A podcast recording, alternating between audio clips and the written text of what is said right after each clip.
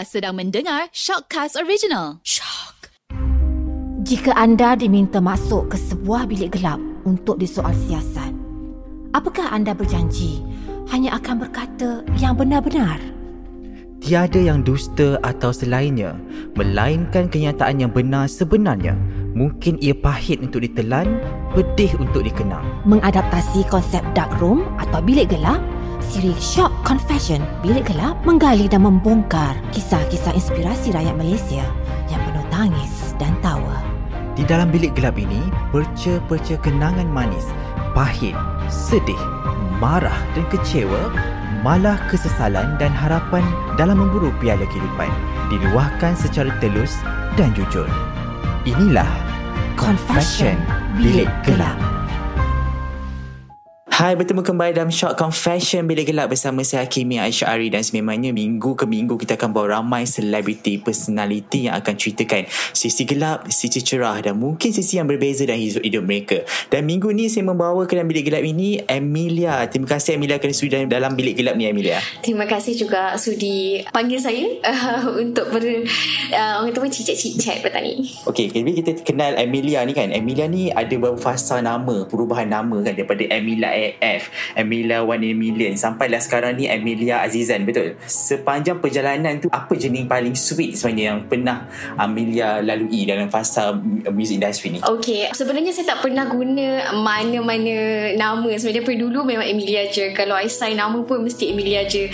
This year merupakan Tahun yang ke-16 Saya dalam industri Dan nak kata Sweet moment tu uh, Banyak sangat lah But Saya rasa Antara yang macam Macam manis adalah Yang terdekat terikat-terikat lah. Sebab saya dah apa banyak impian yang saya dapat capai. Dan saya rasa itu yang merupakan sweet memories which is sekarang ni you know macam bergelar penerbit lagu dan sebagainya. So that's actually the, the sweet sweetness tu. Sebab perjalanan tu semuanya rough. Jadi sekarang ni baru dirasa sweet tu. Ha. Okay seperti kita tahu lah kan Amila daripada tahun 2006 kan lahirnya dengan adanya ku berserah sampailah kendati hadir pada tahun 2021 jadi Amelia ni dia sebenarnya lagu apa? Uh, genre yang macam mana Amelia ni? Dalam 16 tahun dalam industri dan um, bergelar komposer daripada tahun 2007 masuk ke dalam industri pada 2005 umur 18 tahun. And then 2007 saya dah uh, mula write my own own songs. Me- Memang banyak The nice and the worst things Pun nak bagi orang tahu Siapa diri kita tu kan? Saya bukan sebenarnya macam um, Start dalam satu-satu genre Ataupun memilih satu-satu genre Because I'm the kind of person Who actually love A lot of type of music.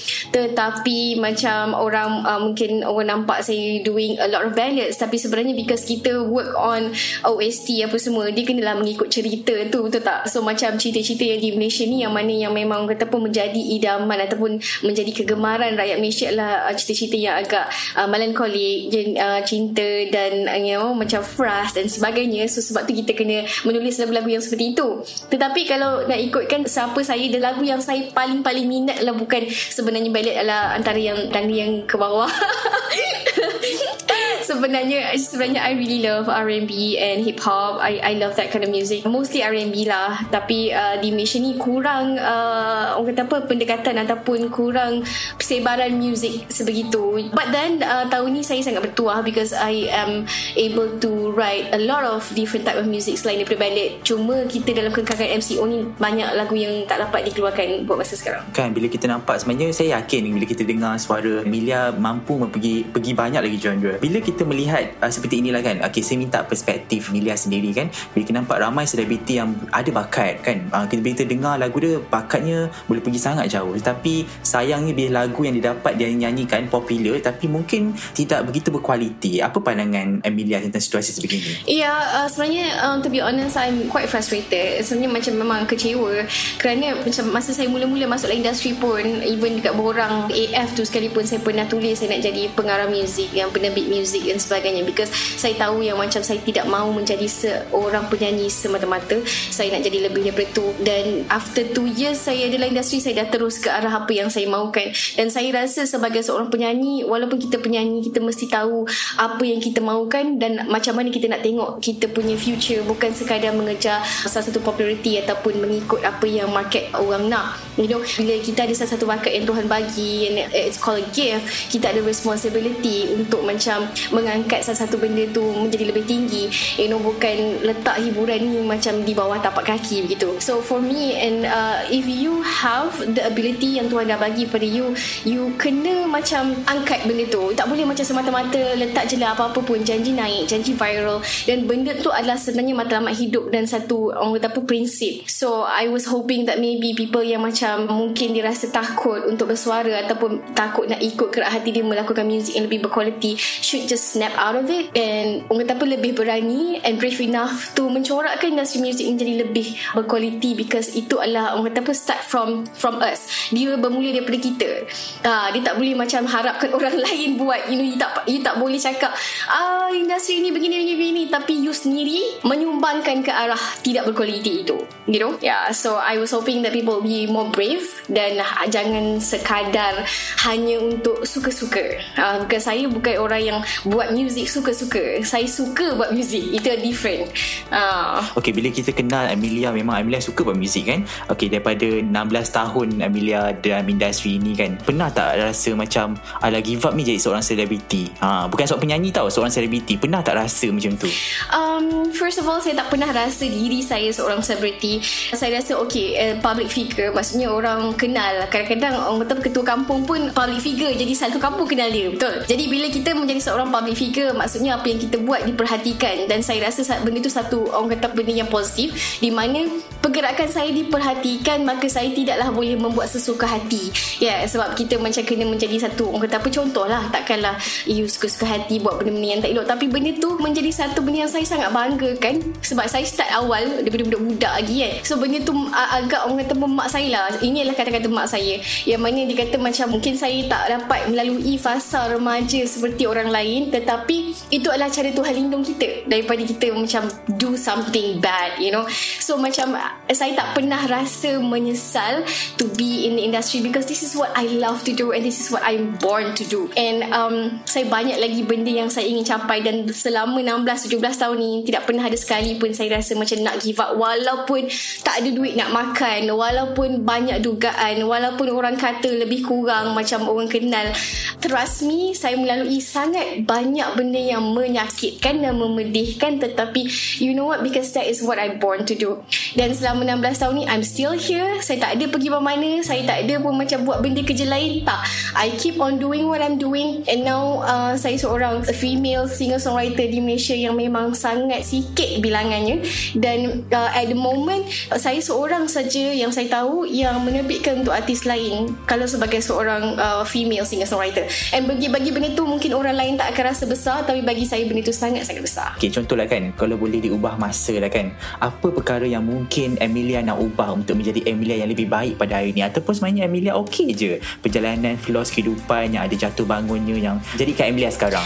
To be honest macam memang kita sebagai satu manusia biasa kita ada lah benda-benda yang kita rasa macam alamak menyesal ni tak buat macam ni macam tu. But um, bila as you grow older and more mature dan kita dapat tahu yang macam kalau kita lalui benda tu dia tak akan membuatkan kita sebagaimana sekarang. Uh, and benda tu adalah termasuk kesilapan-kesilapan technical and um, saya rasa tak ada apa yang saya boleh ubah ataupun nak ubah sebab benda tu betul-betul bawa saya ke tempat yang saya ada sekarang which saya sangat bersyukur. Dan um, untuk capai satu-satu benda you kena melalui benda yang susah. Tak, tak ada apa benda yang um, betapa kejayaan yang datang tanpa ada susah. So you kena nak keadaan susah tu. We have to want to have the pain. Kita mesti kena nak benda yang Tuhan bagi cabaran tu kita kena nak. Dan bila ada cabaran we have to feel like ya Allah terima kasih. Because that is the moment kejayaan tu akan datang. You know what I mean?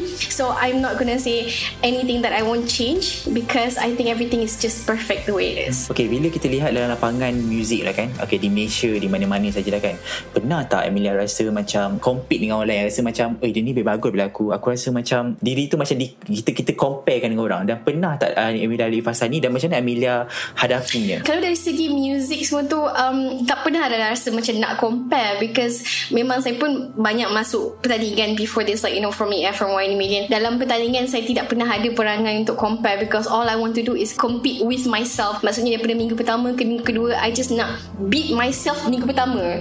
I never want to beat anyone else dalam competition yang sama. Tetapi macam kalau ada benda yang insecurity yang pernah saya rasakan ataupun masih saya rasakan kadang-kadang yang benda ni adalah macam some childhood trauma some teenage trauma yang saya lalui ialah kata-kata orang terhadap rupa parah saya. Yang mana benda tu memang mudah untuk orang cakap jangan dengar apa kata orang. Tetapi kalau orang tu melalui apa yang saya lalui sejak kecil dan sejak remaja dikata dan di, dikritik mengenai uh, physical benda tu sedikit sebanyak membuat dengan kita vulnerable and being insecure in, in that kind of terms. Tapi kalau dari segi music saya tak pernah lah rasakan macam nak compare dengan siapa-siapa. Because the more saya tengok orang tu dapat satu benda yang berjaya I want to achieve that too you know. Bukan nak dengan menindas dia tapi dengan work harder and learn more learn better to be where you are. Sebab you tak boleh hidup dengan comparing things. And you akan dwell dengan negativity dan you tak akan ke mana-mana. Because kalau macam compare-compare tu akan membibitkan perasaan dengki dan cemburu and that is not a good vibration. Mm-hmm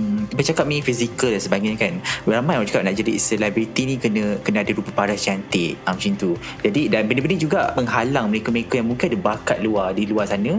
Tapi daripada segi fizikalnya kurang. Tapi saya rasa dia boleh pergi sangat jauh. Cuma apa apa nasihat dan juga advice Emilia? Sebab Emilia dari fasa itu kan? Bila-bila orang cakap macam eh dia ni tak cantik sangat lah kan? Dia ni biasa-biasa je lah. Macam apa nasihat uh, Emilia untuk mungkin generasi yang akan datang untuk mereka keluarkan mereka percaya dengan bakat yang mereka I guess uh, yang saya boleh katakan ialah something yang mungkin saya boleh katakan pada diri saya sendiri which is nobody is ugly. Nobody has any orang kata kekurangan kat mana-mana because we are just unique in our own way. Cuma kita boleh better diri kita betul tak? Maksudnya macam kalau rambut kita panjang dan tak terurus kita boleh pergi salon potong faham tak? Macam benda-benda itu adalah benda yang boleh diperbaiki. Tetapi pada orang yang cakap kat kita fizikal itu ini itu ini bakat tidak boleh dibeli bakat tak boleh pergi salon minta saya nak bakat lima betul tak boleh. You know? Uh, So you have to understand That apa yang kita dah ada tu Itu adalah priceless. Benda-benda yang physical Kita boleh adjust You know? You have a stylist You ada makeup artist You you Nanti bila you know You, you sampai satu tahap Yang you can You know afford to buy Contohnya uh, Barang makeup Atau barang skincare Yang bagus ke Benda tu semua Akan membuatkan you lebih better Okay Ataupun you ada masalah uh, You kena pakai bracelet So you boleh pergi klinik Doktor Akan buatkan you bracelet. Things like that Can be You know Improve. Uh, Bukan kata kita macam ni Macam ni je Sampai ke tua Tak. Benda tu boleh di improve Tetapi talent tidak boleh dijual beli so always think that way. Okay uh, bercakap mengenai uh, Emilia sendiri. Macam ni Emilia membesar? Emilia ni pada keluarga yang kaya raya ke? Macam ada setengah perspektif okay nak masuk nak jadi artis sebenarnya kena like orang kaya-kaya. Uh, macam tu. Daripada image Emilia sendiri kita nampak macam oh dia ni mesti oh, anak-anak orang senang ni kan? Macam tu. Jadi macam mana Emilia membesar? Minat muzik tu daripada mana? Bila tahu minat muzik okay that's a, that's an excellent question because I have never dapat soalan ni lagi. This is my first time ever. Okay um, saya sebenarnya uh, arwah nenek merupakan nyanyi juga. Dulu dia nyanyi dengan bangsawan and then my uh, grandfather dia uh, dulu jual bintang radio RTM uh, tahun 1970 dia pernah lah buat rap dulu orang panggil rekod. Hmm, sekarang orang panggil album dalam dua record macam tu. And then my father and my mom juga. Kami daripada golongan memang penyanyi uh, ada yang pelakon dan kami bukan orang senang. Tak pernah lagi senang lagi. Tak pernah lagi kaya raya lah. You know senang makan tu Alhamdulillah dapat juga hidup selama beberapa puluh tahun ni. Tetapi kami bukan daripada golongan itu. I, I uh, grow up di hotel sebab mak dengan ayah kerja di hotel. So I've always macam uh, membesar dalam hotel uh, seorang-seorang lah. Because for me dah masuk darjah dua baru ada adik. So I didn't have like macam kawan sangat. So I always uh, on, on my own seorang. And my parents kira macam my best friends. So apa yang mereka buat tu adalah benda yang saya ikut dan dan belajar dan everything. And I'm lucky because um, my parents ajak I macam-macam dalam kehidupan. Not just not just dari segi music. Music sebenarnya uh, lepas habis sekolah baru I pursue. So macam dia orang tak adalah ajar music tu macam satu penekanan oh you kena buat music bila you besar tak. Sebab masa sekolah my parents my mom especially tak galakkan. Dekat sekolah memang tak ada masuk tanding nyanyi apa semua memang tak ada.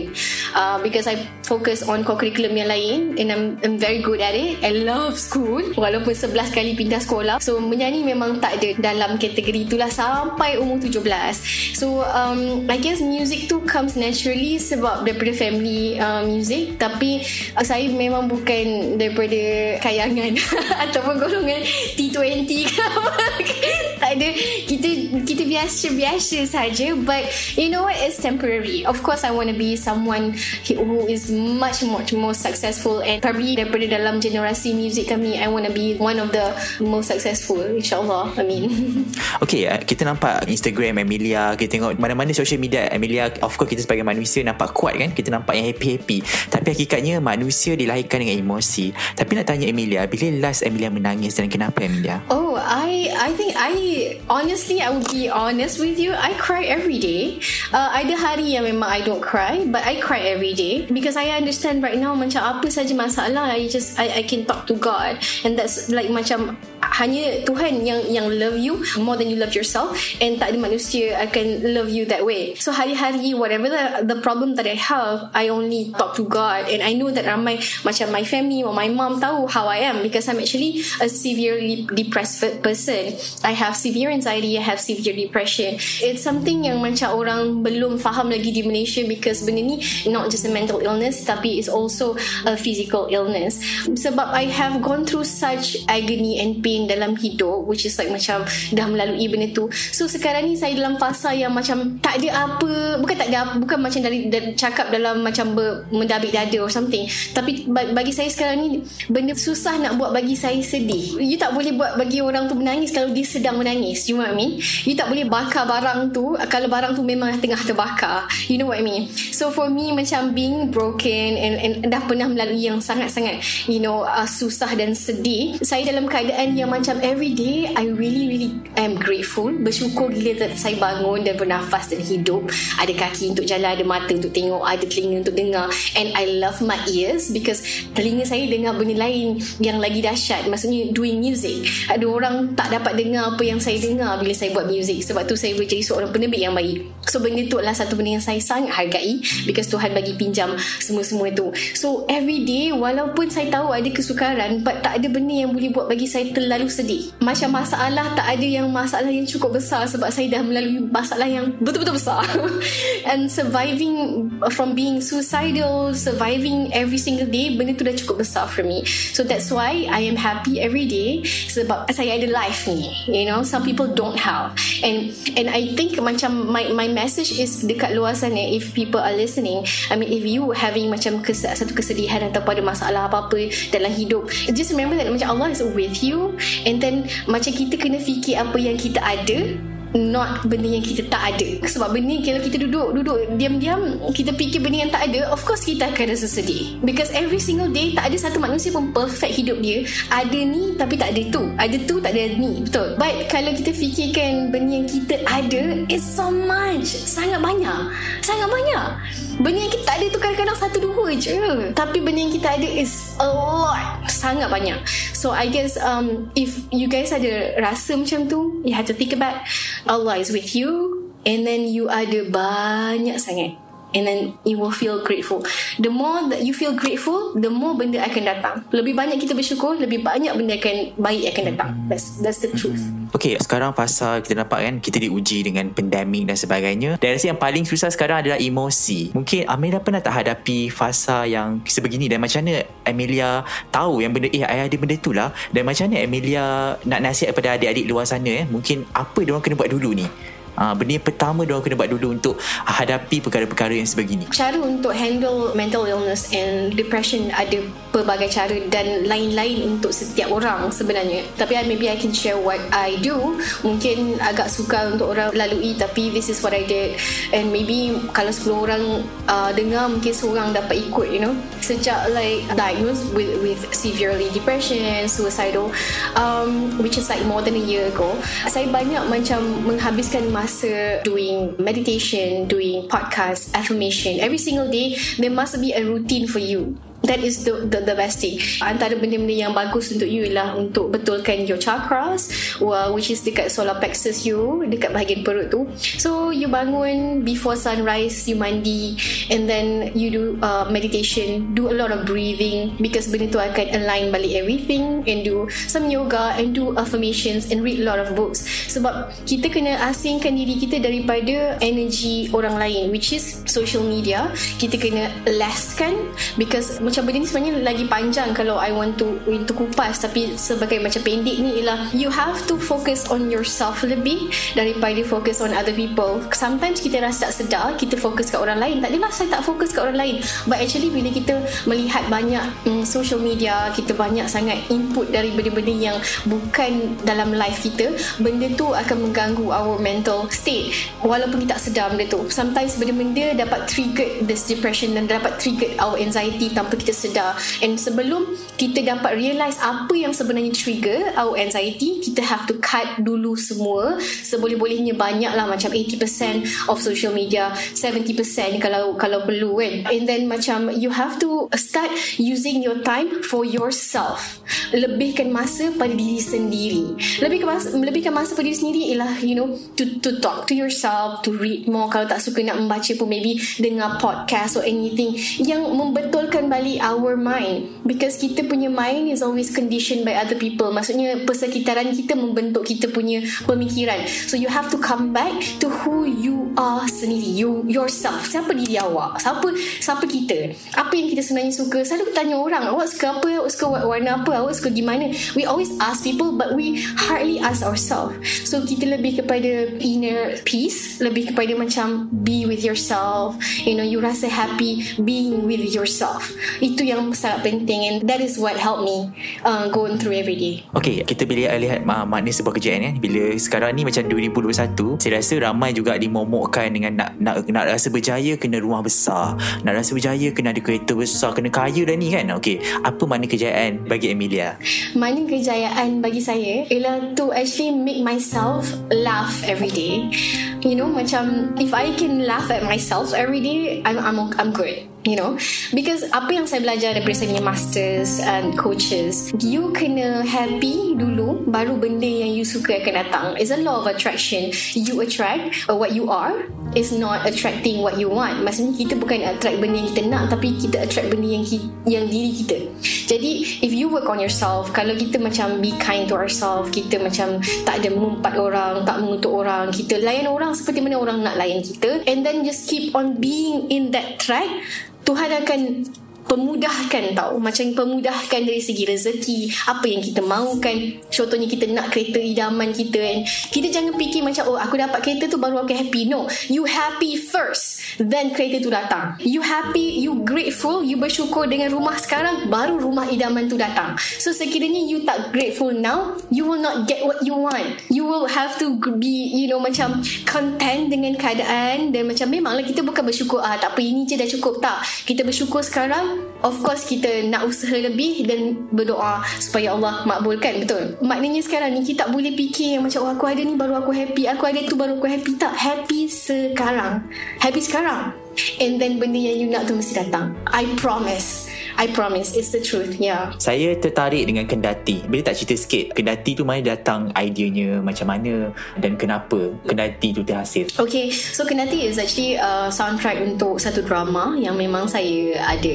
Biasalah Selama 14 tahun Saya bekerjasama dengan Radio One Every time kita dapat Satu projek baru Naskah yang baru Kita akan go through script dia Cerita dia. So macam Of course Bila kita dah tahu cerita dia macam mana Then baru Saya akan you know Write a song About it. So Kendati ni memang datang daripada you know project tu sendiri. And then of course I uh, selalunya macam memang saya nak lagu tu memang dekat dengan cerita. Visual and audio has to be you know sync. Tapi at the same time pada mereka yang tak dapat tengok cerita tu ke ataupun kurang memahami ke ataupun memang bukan kaki drama ke masih lagi boleh relate to the song. That's the cabaran dia lah. Untuk dapat dia lekat dengan drama at the same time masih lagi you know general enough for everyone to hear. So Kendati datang daripada cerita tu tapi saya dah generalizekan dia dari segi lirik tu orang lain dapat juga macam you know uh, fahami cerita dia. Uh, it's, a, it's about kesetiaan it's about loyalty walau apa sekalipun because kendati is a kata ganti untuk walaupun meskipun tapi dalam konteks yang lebih berat. So I always wanna uh, use different different word dalam setiap lirik saya. Kalau ada kesesuaian I was like really happy that I found another word for walaupun it, it is like so so cute to be having one word je tapi you know it's it's kind of unique lah. So I'm macam happy that I have the chance to write this song. Dah banyak lagu tu lah kan? Saya, saya pasti okay, saya pasti sebuah seorang yang buat lagu ni macam berkarya kan. Mana lagu yang paling puas you buat? Ah I do not I do not have the answer for that because every single time you can tanya my team every time I hantar dia orang macam oh this is good. And I'm just like ah kalau I boleh buat macam ni ah tak pernah puas because I always want to improve. But I can change the question kepada lagu yang memberi, memberi like a good moment for me. I macam ada satu special lah to my heart lah kan.